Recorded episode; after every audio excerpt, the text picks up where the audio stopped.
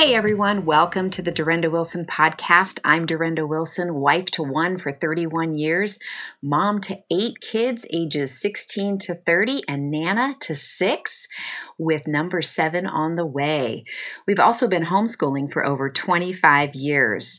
I'm the author of The Unhurried Homeschooler and of a brand new book being released in June by Zondervan Publishers called The Four Hour School Day.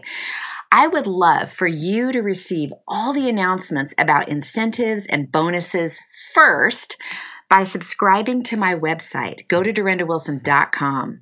Lastly, I often speak at homeschool conventions and women's events.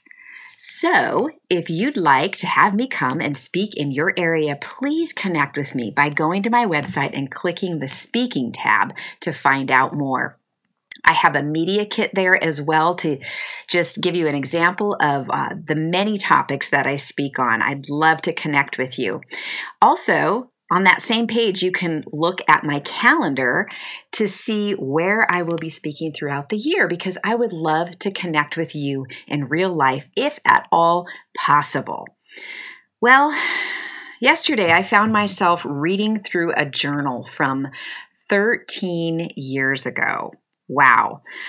I was reminded how easily, as we raise and homeschool our kids, we can be swayed by circumstances and emotions. You know, as I poured my heart out onto those pages, I could just see how my circumstances impacted me, how my emotions impacted me. And that wasn't always necessarily bad, but it, it's just uh, kind of a force to be reckoned with as women and as wives, because especially as women, um, we tend to be more emotional, obviously, than men. That's not always the case across the board, but more often than not, women are more emotional than men. And it's part of how we're wired because God made us to be nurturers. He made us typically relational. And so uh, I think it's important, and God knew it was important, that there would be some emotions involved. However, uh, sometimes they get in the way. Um, so they're not necessarily a bad thing, but sometimes we need to pay attention to where they're going and what we're supposed to do with them. We need we need wisdom from God's word to know how to deal with our emotions as women and how to view our circumstances as well. Um, but it's important that when it comes to our circumstances and our emotions, that we learn to discern where God is working in our circumstances. I, I, have found that to be absolutely essential in uh, walking in wisdom. And the other thing that's very important is to understand and remember the role of our emotions. Now, if you've been listening to me for any length of time, you know I've talked about emotions before as sort of a warning light on the dashboard of life. So picture yourself driving down the road with your in your car, and and um, suddenly on the dash there, you know, the light goes on, and maintenance maintenance light or something that says something may not be right under the hood, right? So, what's the best thing for us to do? Well, we don't ignore it. But we also don't freak out and have, you know, the entire engine replaced because the light went on. No, we examine, we look, we um, discern what the problem is because a, it's a warning light. It's basically saying, hey, there's something over here to pay attention to, but we need to dig a little deeper and use discernment to find out exactly what that is so that we can fix it and keep that engine running smoothly. So, all that to say, our, our emotions are often a warning light on the dashboard of life. So, both of these instances that I just uh, mentioned, discerning where God is working in our circumstances and understanding and remembering the role of our emotions, these both require us to be intentional at what the Bible calls guarding our hearts. We need to be truth seekers as we walk out the process of, uh, of guarding our hearts. Now, Proverbs 423 is where that term comes from. And I've got three different translations. They essentially say the same thing, but I love sort of like cross referencing translations because it sort of gives you a, a, a, fuller picture of what is being said. So Proverbs 4:23 in the New Living Translation says, "Guard your heart above all else, for it determines the course of your life." The New International Version says, above all else, guard your heart, for everything you do flows from it. And the English Standard Version says, keep your heart with all vigilance, for from it flow the springs of life. So I think the first question we would need to, to answer is what, what does the heart represent? Because clearly there, this is a very essential part of, of this passage. So the heart represents the center of our emotions, our thinking, and our reasoning. So I'll read the NLT version again and think of, uh, keep that in mind as I'm reading through it. The center of our emotions, thinking, and reasoning. It says, guard your heart. The center of our emotions, thinking, and reasoning above all else, for it determines the course of your life. So, being intentional about guarding our hearts is crucial in the battle between wisdom and foolishness, between righteousness and evil. Now, what does that mean for us as moms? Let's let's go. Let's take this just a little bit deeper and um, apply it to our role as moms and homeschooling moms what that means for us as moms, as homeschooling moms, is that guarding our hearts will ultimately make the difference in how we raise and homeschool our kids. That's significant, moms. That is something worth paying attention to. Now, one thing we always have to bear in mind, I always like to repeat this we're never going to do this perfectly. I did not do this perfectly. I still don't do it perfectly, but we need to be aware of, in the big scheme of things, as we step back, what is the exception and what is the rule? Are we being intentional overall about guarding our hearts? Because, and this is really important, when it comes to our kids, more is caught than taught. Like we can talk until we're blue in the face, but what our kids are really looking at are our actions and our follow through. Okay, are we living what we claim? Are our kids seeing us being intentional in guarding our hearts? You know, we, we want them to do that. We often will even talk to them about that. We might not use that term specifically, but we will warn them against, you know, watching things that aren't aren't good for us, not um, overloading ourselves with, um, too much information that isn't biblical, that isn't godly, you know, watching too much TV, playing too many video games. We talk to our kids about that, right? Are we being intentional about guarding our hearts? So that would lead into the next question, which would be what does it look like to guard our hearts? Well, I can think of two really main things. And the first one is to take our thoughts captive to the obedience of Christ. Okay. Second Corinthians 10, verses 3 through 5 says, For though we walk in the flesh, we are not waging war according to the flesh. For the weapons of our warfare are not of the flesh, but have divine power to destroy strongholds.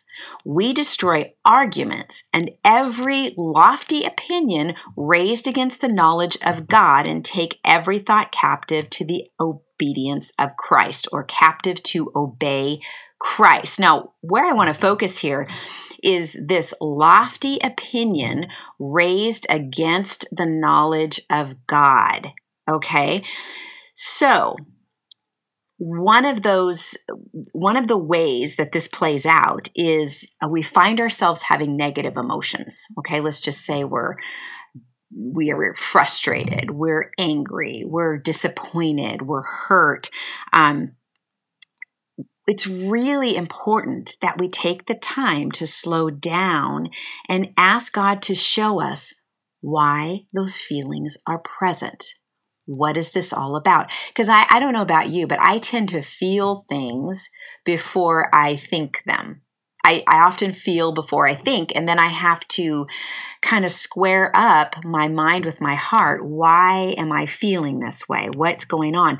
But a mistake that I have made um, is sometimes just trying to, in my own understanding, trying to find reasons. And that takes you or can take you down a, uh, a, a bad road really quickly because it can quickly lead to self pity or feeling like a victim versus the opposite, which would be to ask God to reveal to us why those feelings are present. So he can bring to us and reveal to us, and this is what we should ask for.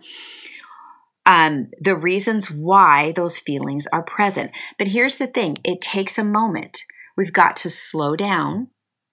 We have to hit the pause button. We have to unhurry our hearts and ask God to show us um, why those negative feelings are present. Sometimes I would just sit back and I would just sort of watch what was going on in the room. I would ask the Lord for discernment because sometimes I didn't realize my kids were doing something that I really needed to pay attention to. So there was this negative emotion that I didn't understand where it was coming from, but it was an irritation because in the you know how it is we can multitask right we can be doing two other things and we're noticing you know within earshot that something's not right with a couple of the kids maybe they're arguing or you get this feeling like they're not doing what they're supposed to be doing so all those are wonderful gifts of red flags to us from the Lord. Um, and so we need to stop and say, God, what is it? You know, sometimes I'm just uh, my my my mind I, i'm actually thinking about things that i shouldn't be thinking about or worrying about things that i shouldn't be worrying about. I heard uh, i love that show blue bloods and uh, one of the things that uh, you know the, the patriarch of the family said he said there's no sense in rehearsing for tragedy. And I think that often as women, we are tempted to rehearse for tragedy. We'll be thinking about something, maybe we run across a Facebook post or we um, just you know, start thinking about something we read, and all of a sudden we're just going down this road that the Bible would call vain imaginations. And we don't even realize we're doing it.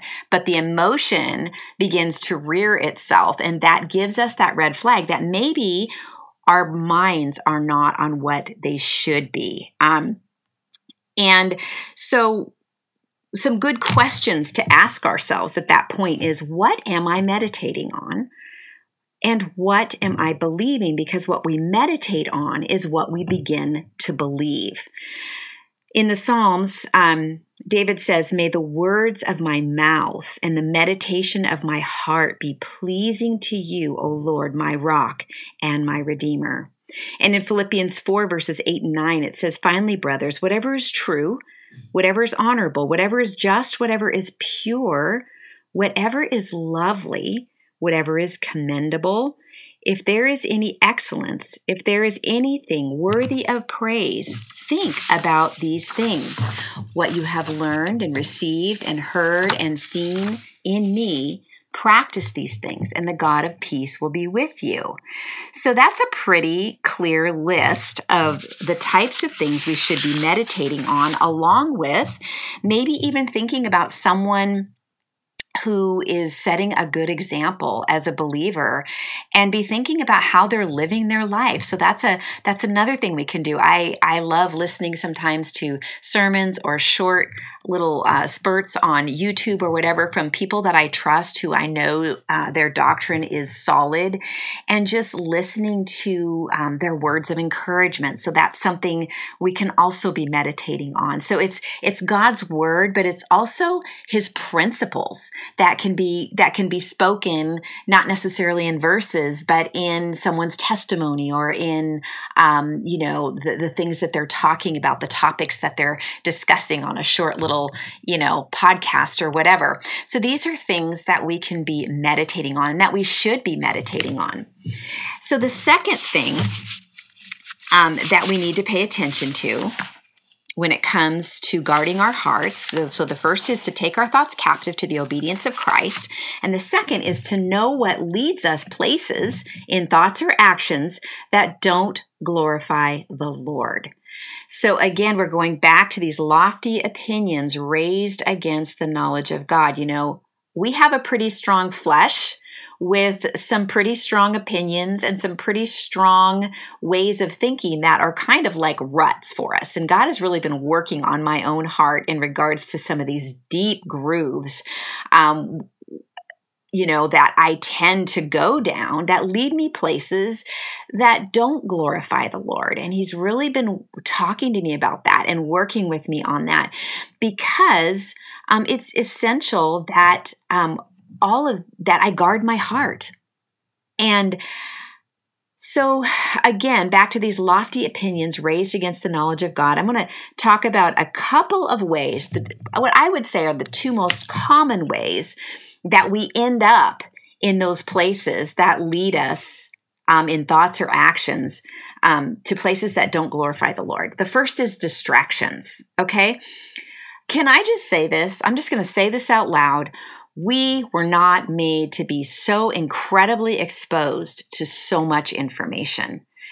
I think back to um, the Garden of Eden and how God told them not to eat, told Adam and Eve, You can eat from everything in this garden that I have created and made for you and given to you, but do not eat from the tree of the knowledge of good and evil. And I've pondered that and meditated on that a lot over the years. And I think the knowledge of good and evil.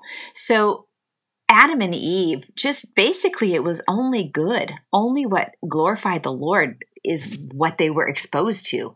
But when they eat, ate of that tree, all of a sudden their awareness became of sin and of shame became overwhelming. It fractured their marriage relationship, like I mentioned in, in my last podcast on Let's Talk About Marriage.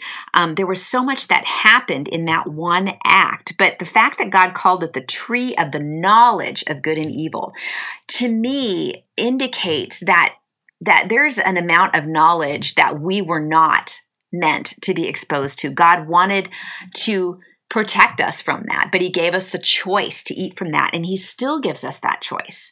So it, it's really this temptation of seeking out and meditating on knowledge versus wisdom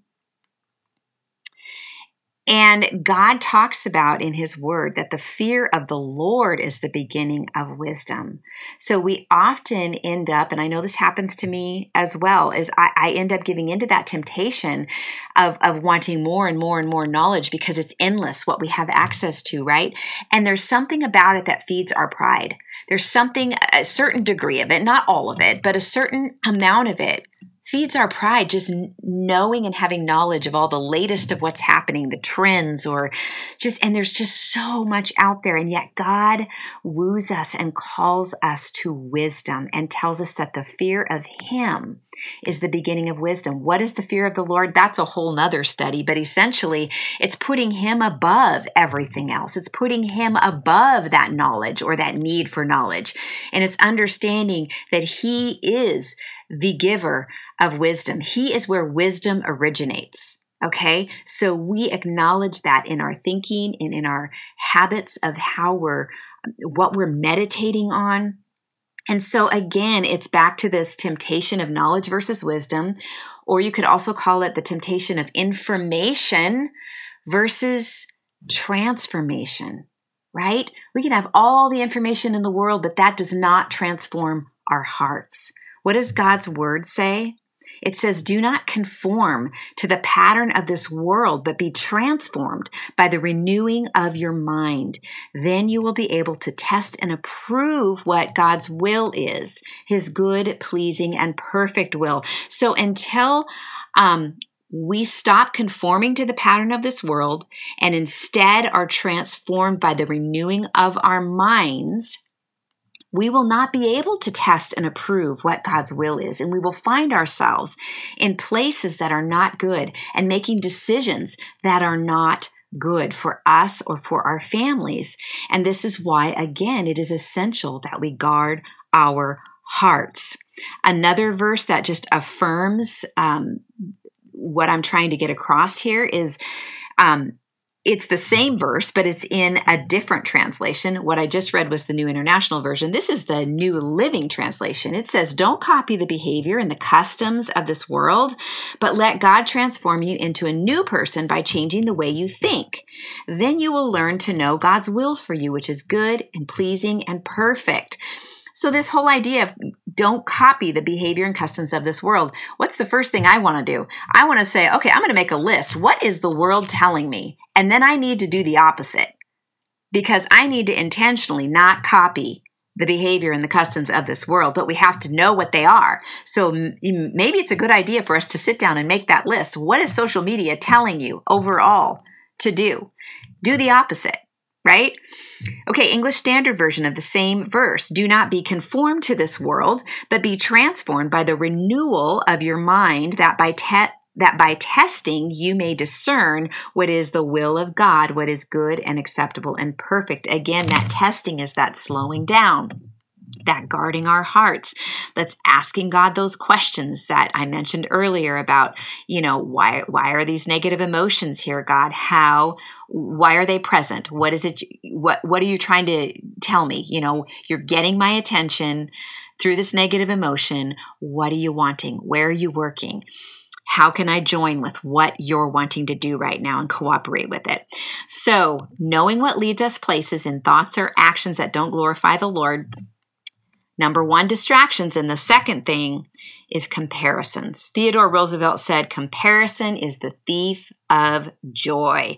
Galatians 6 4 says, Each one should test their own actions. Then they can take pride in themselves alone without comparing themselves to someone else, for each one should carry their own load. And if you've been listening to me for any length of time, you know I talk about paying attention to your own backyard.